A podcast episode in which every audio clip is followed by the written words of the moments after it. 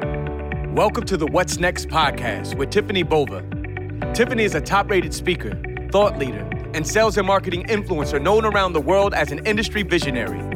Today, she's using her 20 years of sales experience to help companies focus on creating a high growth culture while adapting to the new realities of the market. She's always asking herself, What's next? Hi, this is Tiffany Bova. Welcome to the What's Next podcast, where I have the pleasure of hosting today Martin Lindstrom. He's a branding expert and consultant, change agent, brand futurist, and best-selling author.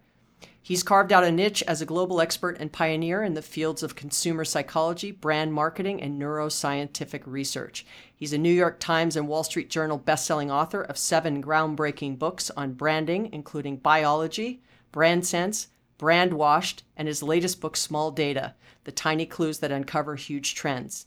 He's the anchor and producer of NBC's popular TV show Main Street Makeover on Today, a columnist for Fast Company and Time. He's also the recipient of Time magazine's prestigious World's 100 Most Influential People. In 2015, Thinker 50 ranked Lindstrom number 18 amongst the world's most influential management thinkers. Well, Martin, thank you for joining me today on the What's Next podcast.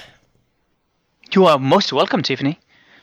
Well, listen, I like to start off this podcast doing something a little fun. It's called Bullish and Bearish. And it's a way for me to just kind of have a couple of quick questions and get your feeling on some things that are happening out there. Nothing too crazy, nothing political or social or religious, right? we need to keep it sort of fun and, and light, if you will. Uh, Absolutely. So bring it on. Bring it on, bring please. It on. All right. All right. So, so let me start uh, with this one. So, sleeping with your cell phone next to your bed, bullish or bearish? Bearish.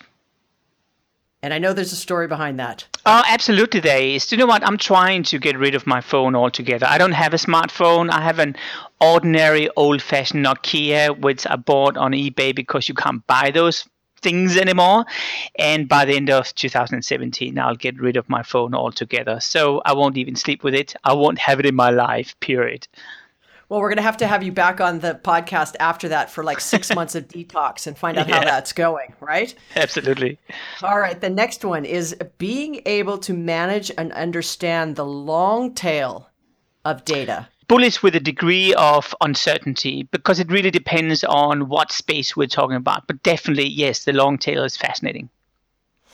All right, great. And then the third would be bullish or bearish on the ability for people to create data with no bias?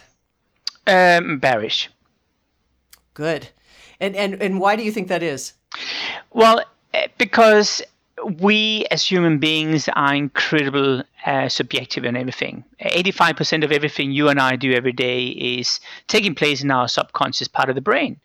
And a lot of the stuff, if not all of the stuff we do every day, is deeply irrational. I mean, let me just ask you, Tiffany, uh, have you tried, you're sitting at home, uh, you are swapping between the TV channels, the uh, batteries on your remote control is flat, and because of that, you press extra hard to squeeze the last drop of battery out of that remote control.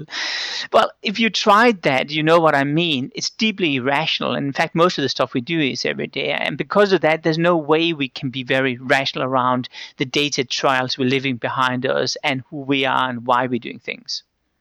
Well, great. Well, that's a perfect segue into why I wanted to have you on this podcast today. I had the wonderful pleasure of reading your book, Small Data, the tiny clues that uncover huge trends. And I know, you know, you are just one of the, the leading thinkers around uh, you know how marketers and how brands can be better with their customer and consumers and anticipate what they may need. And i'd love for you to just kind of step us through what was the genesis of the book and and what you think most stood out to you after it published and, and you got some feedback well, this really takes me back to 2003, where the Lego company was almost going uh, through a bankruptcy. As crazy as it sounds today, the, the company realized that the instant gratification generation had arrived. And, and because of that, they simply do not have any time to, to play with Lego bricks. And so, in a sense of panic, the company decided to change the size of the Lego brick from tiny bricks to huge building blocks to reduce the building time from six or seven hours to half an hour, an hour. And during December 2003, uh, basically the entire company uh, realized they were on the wrong path. So this small outbreaker group decide within Lego decide to move in with kids across Europe, and, and they move in with this 11 year old boy in Germany. And as I'm sitting on the floor interviewing this kid, um, one of the Lego guys is saying, "Hey, what are you most proud of?" And the kid pauses for a second and he points at a, a shelf on the wall, and there's this old worn down pair of sneakers placed on the shelf. And he's saying that one. And of course, the Lego team is completely perplexed, expecting him to answer a Sony PlayStation or Nintendo or something. But no, an old worn down pair of smelly sneakers, right? So he takes them down, and of course, the team is asking why. And the kid replies very thoughtfully, because this is evidence that I'm the best skater in town. You see, when I skate down uh, the skate down uh, or slide down the skateboard, it, it, creates a certain mark on the side of the sole, and it has a very certain angle, and that angle is the evidence. And this was really striking for Lego. In fact, it was what later on led to the turnaround of, of the company. Because if a kid is able to spend hundreds, if not thousands, of hours of fine tuning the angle of a wear and tear on your sneaker, why wouldn't the kids spend hundreds or thousands of hours of constructing a, a castle in Legos? So what Lego really realized here was that they were on the wrong path. They had to infuse storytelling back into the toy. They had to change the size of the bricks back to the small ones again. And all of that, as a consequence, they, they teamed up with Harry Potter and Star Wars and, and the likes. And they also developed the Lego movie around three years ago, which became, as you know, the second uh, highest selling uh, movie uh, that year. And this is a story about how a piece of small data, seemingly insignificant observations made in our lives, how that in fact can turn around a destiny for a brand. And and yes, Lego is not only today the the largest toy brand in the world, it's also the number one brand, according to a recent study just published four weeks ago in the world. Yeah, and I think what you point out is even though it's small data, it's it's not even data that makes sense to have anything to do with each other, right? Absolutely. I mean, right, the shoes and skateboarding to somebody who is, you know, thinking about what they needed to do with Lego would not just naturally figure that out. No, and that's the problem today because we're very linear in the way we're mining data. We we we look we're constantly looking at correlations, um, but correlations are only telling you one side of the, of the picture. I mean, a good example would be will be Google, and Google uh, some years ago, back in 2012, uh, announced that they were able to predict a flu outbreak uh, five or six days before it would take place, based on people's search algorithms. Um, and of course, everyone was thrilled about it, particularly my pharmaceutical community, because it allowed them to ship all the products well in advance and prepare US for for a, a change. However, just recently, the Center for Disease Control announced that something was completely wrong with those numbers. You see, uh, what Google have done was to, to focus on the correlation, but actually, what they should have looked at was the causation the reason why, uh, the hypothesis creating the foundation for why uh, this correlation was happening. And they didn't. And because of that, the numbers were twice of what they should have been. It's simply because people were typing in flu, and then the neighbor would say, Hey, you're typing in flu, I better check it out as well. So actually, the term in its own right went viral. And we're seeing that quite often. I mean, another example would be in the banking industry where one of our clients indeed uh, went through a similar exercise. They they realized they had a huge churn of customers. People leaving left right and center and closing their accounts and and the bank was really uh, adamant about the reason why was because they're unhappy. So they started to ship out all these letters apologizing and and trying to get people back Yet there was a small group in the bank which said, Hi, why don't we look at the small data? So they started to talk with people. They went to their homes and realized a lot of these people undergo or went underwent a divorce. And because they went through that divorce, and they would have to separate their accounts. And the separation meant that they had to close down both or one of the accounts. So the numbers, again, the correlation was showing one thing, but the causation was completely different. And in our data obsessed world, we very, very quickly are jumping to conclusions and believing this is the right answer. Whereas quite often, because we are so irrational in, in our behavior, there's always an underlying uh, dimension. I mean, that's the reason why, uh, if we talk about love, uh, hopefully you haven't developed a spreadsheet, a Microsoft Excel spreadsheet explaining uh, the factors where you're in love with your partner. Uh, it just happens. And in many ways, data today is controlled by very rational behavior like doing that. However, it's just very, very difficult to articulate love through a spreadsheet. Well, well, so you know, one thing that gets a lot of press today is that data is the new oil, right? That yeah. that is sort of where people are going to double down, and of course, we've got no shortage of data. But I like to say underneath that that I think the well, I, I know analytics is the refinery for me on the data, but intelligence is the petrol. And so data for data's sake is interesting, right? Yeah. And if you have a good hypothesis going in, you're going to sort of have some good information out. But with the volume of it, there's no way to go through it without some kind of analytics. Yeah. And then there's no way that you can do something unless you're actually the mindset is willing to think differently about what the intelligence tells you to do, which might be counterintuitive to what you would have thought. Yeah. And and so you argue with the data, right? You try to make the data tell the story you want it to tell. Yeah. And, and so when you think about these small pieces of data, it's almost like the shoes, or you've got you've got hundreds of stories in the book, right, with, that are just like that. Yeah. Um, one I really liked uh, that stuck out to me, and I read it a number of times, and you actually used it a number of times, was the the magnet of I think it was the um, uh, Eiffel Tower on someone's uh, refrigerator in Siberia. Yeah. And and that making a full circle all the way back to a change. And so maybe use that example as well and talk through how if the data doesn't tell you what you want, that you don't discount it, right? That you have to find a way to let your mindset shift as, at the same time. Absolutely. Well, it comes back to an overall philosophy I've sort of developed over the years that what we constantly are looking for when we do our search for small data is to look for outer balances. And and we were we were asked some some years ago not only to reinvent a, a whole new toy concept out of Russia, but later on, many years later, in fact, we were asked to re invigorate a whole uh, supermarket chain in the United States. And even though those two projects have nothing to do in, in, in common, you could say they actually were certainly interlinked. Uh, what, what we learned was uh, that working in Russia and Siberia, uh, that communities, in fact, were really intact. Uh, we learned that it probably was one of the few places in the world where community still is thriving or living. And we could see how it was killed slowly by technology and by other factors happening in our lives. Now, one of the factors we also learned from the inside was as we moved in with consumers across Siberia, and Tiffany, just to give you a sense of how big you know, this whole country is, we literally were flying one and a half to two hours every day in a private jet for three weeks, and we ended up in uh, in a place which was half an hour flight from Tokyo, still in Russia, across six time zones. So it's a huge uh, country and a huge project for us.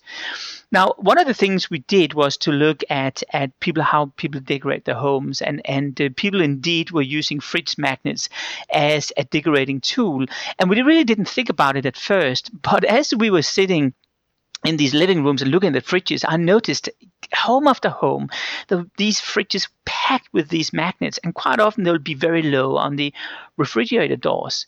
And I then asked the, the mother typically, you know, how come is there? And she will then explain for me, well, the tradition is that I will start placing it first, and then my husband will place it, and then the kids will place it around, and they'll have this circle creating a, and a spiral effect around these magnets on the entire refrigerator door.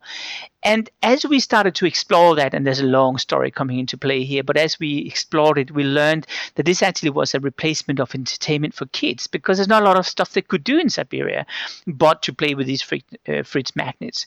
Now, having that in mind, pausing for a second, we went to Saudi Arabia for another project where we had to build the largest mall in the world.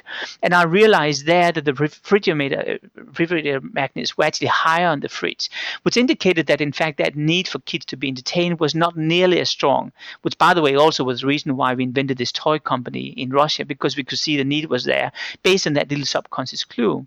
But all of that basically led on to our reinvention of Lowes, a supermarket chain here in the United States, where we could see again, once again, the fridge magnets were actually present, but in a completely different format once again. And that time, it was present in a way where it's almost a replacement of the local community. We could see in the way they were stacked, the way they were displayed, that the community is dying in the United States. Um, think about it we think we're incredibly social, but yes, we're social in the cloud. When did you last talk to your neighbors? When did you last see the kids playing on the streets? Uh, we really are really isolated right now. And the counterbalance we could see in the way we're decorating the homes. And out of that, we actually were extracting a conclusion, which were why don't we create a supermarket chain which is somewhat infusing community back into the local neighborhood? And that then led to, to Lowes and Lowes Food and the reinvention of that, which really in many ways today is a community area inside the store where you have people singing and dancing and, and, and meeting up with the chefs and local farmers and, and is one of the fastest growing supermarket chains here in the US. And it's all back to a fridge magnet, as crazy as it sounds. And that deep inside, we basically learned three years prior in Siberia. Well, but both of these examples, what's interesting is, is you know, everybody is talking about big data and this capturing of data, but in in in your book and in these examples, this is really the human observation of small data, right? Not the analytics and the intelligence that machine learning or AI or any of those things can do. And so, how do what do you think the combination is between all these investments on the technology side of data?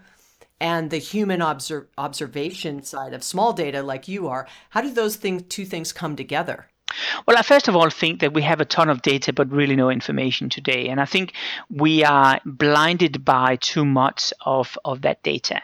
Uh, and, and by blinded, I say that you and I have an intuition. And typically, an intuition in my mind is defined as an accumulation of experiences and insight you gain through many years. And then maybe you can't articulate why you feel a certain way, but you have a feeling of this is the right path. But the more we're exposed for data, the more insecure secure we become. And I'm sure you tried it. You had a feeling of this would be the right answer. Someone else tells you something else, or some data tells you something opposite. You change your mind, and it shows on later you're wrong.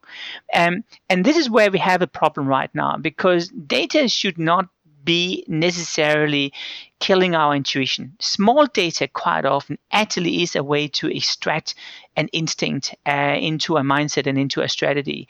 What I believe that artificial intelligence and, and, and other type of, of data insights can give us is a fine tuning of things. It is where you optimize things, but you do need to have an hypothesis first. And hypotheses typically come from the base understanding of human beings. Why do we behave in a certain way? What drives us? What is our insecurities? What is our outer balances? Once you understand the core, and by the way, this is pretty consistent across almost every nation in the world. We're not that different around the world, we've learned from this study. Once we have based that thing, once we understand what human beings are driving by or driven by, then we can add the other data set on top of it, fine tune it, and most importantly, uh, verify if this is correct or not, because then we know what we're looking for rather than just looking for everything and everyone, right? Well, so as somebody who may be responsible for strategy on the marketing or sales or customer experience side there with all this overwhelming amount of data number one which we both agree on right? Yeah. two you have to have the hypothesis. And so you know coming up with the hypothesis would probably be next.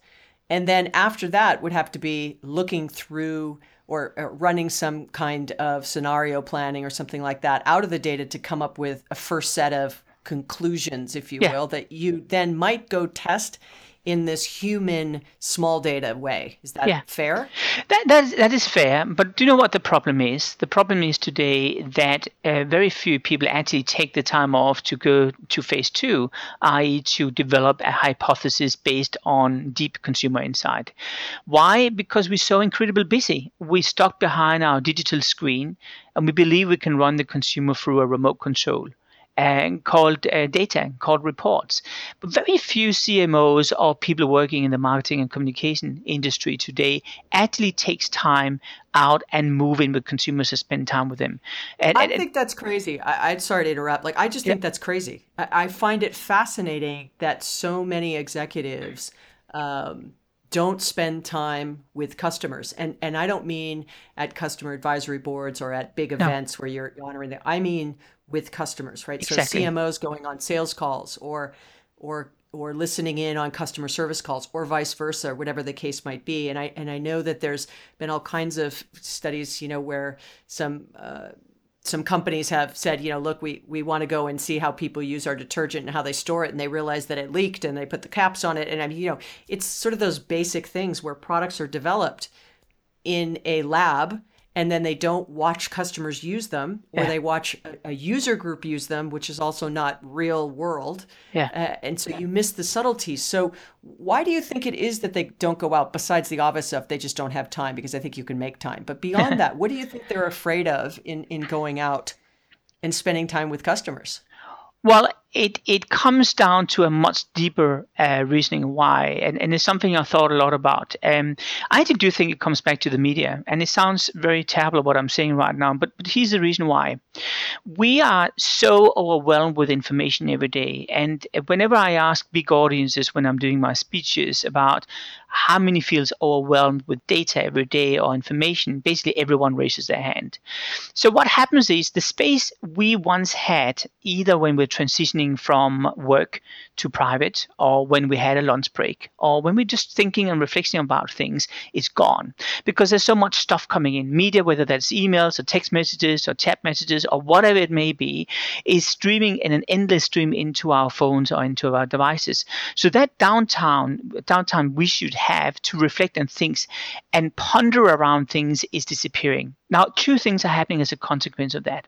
The first thing that's happening is that as we are not exposed for that time of thinking time, reflection time, we never really put things into perspective. We are more reactive than proactive. And that means we never really have time to develop big strategies or even mentally believe we have time to spend time in a consumer home. The second thing that's happening, which is even worse, is in fact that politics is happening and politics happens because we never really have time to sit down in a room and truly reflect on things. We're just running from meeting to meeting. When politics happens, we are more in the situation of creating even more convoluted situations around a consumer insight, and we're trying to create more complex setup of everything. But the reality is, we're not solving the real problem, which is to get closer to uh, to the consumer. So I do actually think this is the escalating effect we've seen, and I think this is continuing more and more because we have less and less time for ourselves. Well, I think that this is, you know, this kind of age. We live in this time where it's just always on 24 7, and very few people are going to do what you're going to do, Martin, and sort of put your phone away January 1st, right? And I mean, it takes a, it takes a lot. Uh, and so, what things would you recommend to people listening to this podcast uh, on things they can do sort of Monday morning, right? to lean into making more time uh, especially those that are responsible on the strategy side, could be designing products yeah. or customer experience or sales or marketing, and and they feel like I, am just running so fast I don't even know what the hypothesis could be. Hmm. I know everyone's saying things are changing. I know I have all this access to data. I don't even have an opportunity to look at it unless it's in a perfect dashboard, which seems like I'm always having to fix, right? Yeah. Uh, so, what what would you give as a piece of advice um, for them to start down this journey, if you will, of reflection and coming up with these hypotheses and being willing to look at the small data as well as this big data? Well, let me give you three different pieces of advice, and they're not easy, but but give it a go anyway. Uh, first of all, I was sitting in a bar the other day in New York City, and um, I asked the bartender how much he talks to uh, to the people sitting in the bar. There's six people sitting there, all of them on the phone. He said, "I never speak to people anymore. I spoke to people in the past, but I don't do that anymore." The issue is we're never present, and there's three consequences out of that. First, we don't meet people anymore. Two, which is even worse, we don't see or observe things anymore. I'm sure you've tried it. You're sitting in a bar, you're waiting for someone, the person is late. What's the first thing you do? You grab your phone, you do something with it, anything with it, so you don't look like a complete loser. Right? So that's the second thing. The third thing is even worse. We never get bored anymore. Boredom is the space for pausing, reflection, and reflection is the space for creativity. That means creativity is dying. And in the end of the day, we need to reinvigorate that dimension in our brains because if we don't do that, we become robots. We try to act on behalf of a robot, but actually we're not adding a lot of value.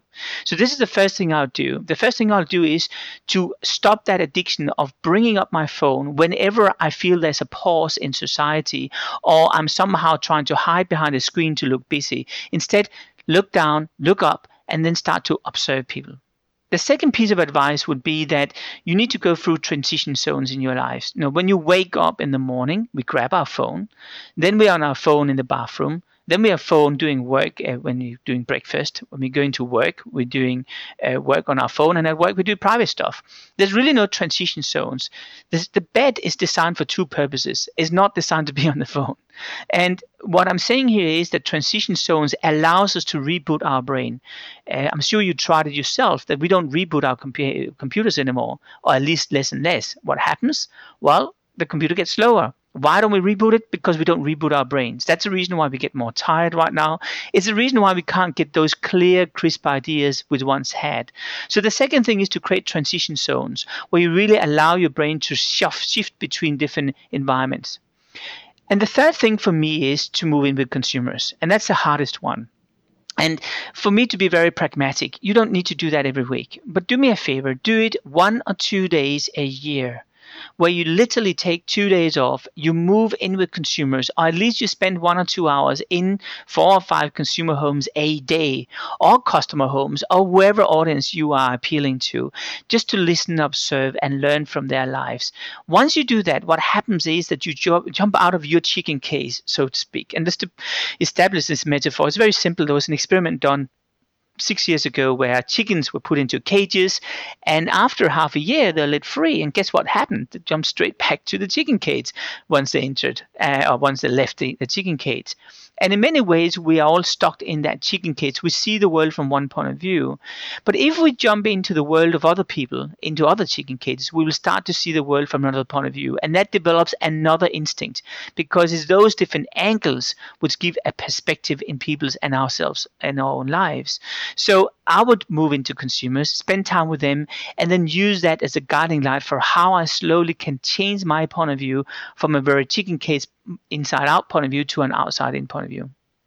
Yeah, and it's it's you know I am a huge fan of outside in. I'm a, I'm a huge fan. I think that decisions get made, processes get built, uh, products get developed, sales processes get created, uh, you know, marketing content gets generated, all from the inside out. Yeah. And very few do it from the outside in. And I think part of the issue uh, is the fact that there's sort of one Steve Jobs, right? And everybody says, you know, not everyone can go out and anticipate what a market will need.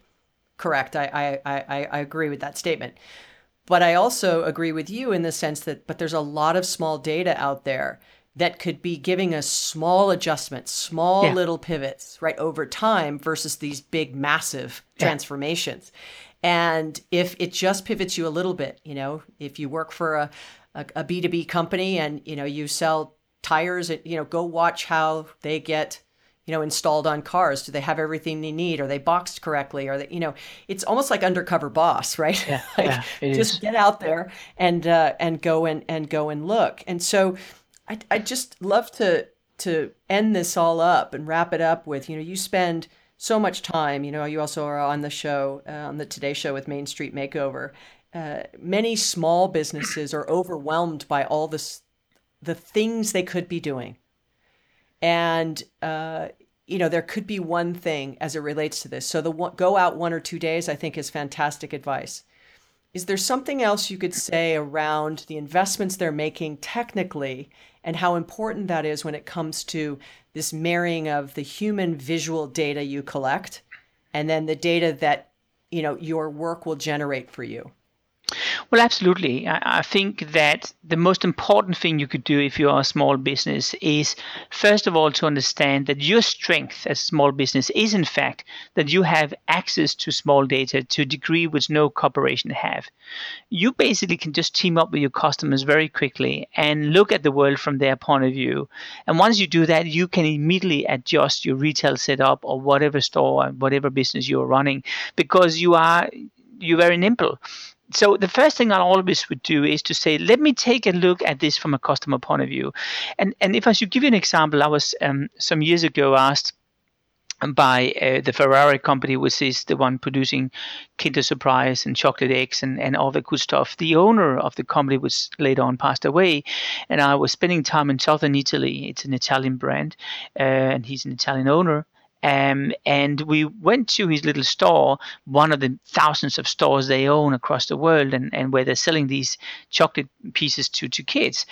And as we're standing there, uh, he asked me, what, What's your view about this place? And I said, Let, let's, let's take a look at this from a different point of view. So I went down on all knees and started to crawl on the floor in the store. And, and of course, the owner, you know, the richest man literally in Italy at that stage, and all his bodyguards, uh, you know, were asked to go down on all four knees and crawl behind me. And you had this very ironic scene of us, you know, crawling through the store. And I said to him halfway through the store, and of course, everyone was completely surprised here. I said to him, try to reach up and see what you can get hold of and he couldn't get hold of anything. I said, that's the issue. If you're six years old uh, you literally cannot see your products. And actually, the entire business portfolio is targeting that audience. And this is the first starting point. That is to see it from a kid's point of view. Now, once you understand it from the customer's point of view, then you can start to adapt technology. Then you can say, how can I enhance things, seeing it through the lens of technology? How can I amplify messages or whatever? But don't start from a technology point of view and then go human. Start human and then say how technology can amplify or improve the situation rather than that becomes the end goal. That's a fantastic piece of advice and, and one that I think anybody listening to this podcast can live by. That when you make decisions through your customer's eyes, it may slightly shift the decisions you would have made otherwise. And that's what matters. Uh, the yeah, more your customers believe that you have their uh, interests in mind and that they're not another number, that, that you're empathetic and you're you know able to tell the right story and then match that story with the way in that your company delivers an experience i think magical things can happen Absolutely, I agree with you, and and I think as as long as we for, don't forget the fact that there's a reason why we're human beings. There's a reason why we're rational, and and let's use it to our benefit rather than suppressing those dimensions, which makes life so wonderful. I think a little bit right now we are more dictated by technology than actually leading the technology, and I think it's time for us to put a line in the sand and define where does it add value and where does it not, and not blur those two lines. Absolutely. Well, Martin, this time has flown by, and I so appreciate all your fantastic insights. And I hope everybody uh, enjoyed all the small little nuggets of data that Martin shared on this on this very quick "What's Next" podcast. But I'm going to let you end it with one more thing. What do you think is next for small data? I think what's next for small, at least for me and for small data, is that we are going to be able to correlate the data in an extreme way. And, and, and we're doing that already now, where instead of me, for example, asking you what your self confidence level is, which is really a difficult question to ask in interviews or when you observe people, we are now starting to look at what are the signals you're leaving behind yourself in the home, the way you decorate your home, the way you stack your fridge. And we're basically trying to figure out what our correlations are. So if a certain set of signals are placed in a certain way, in fact, that can give you an indication of what your mindset is all about. Well, great. Well, thank you so much, Martin, for joining the What's Next podcast. I so appreciate you and all your insights. And thank you all for listening to the podcast, and I hope to see you again soon. Thank you very much. You're welcome. Thank you for tuning in to the What's Next podcast. Appreciate your support. Please make sure you subscribe, share with your friends, and leave a review. Head on over to tiffanybova.com backslash next for show notes and additional insights from me and I'll see you on the next show. Thanks again.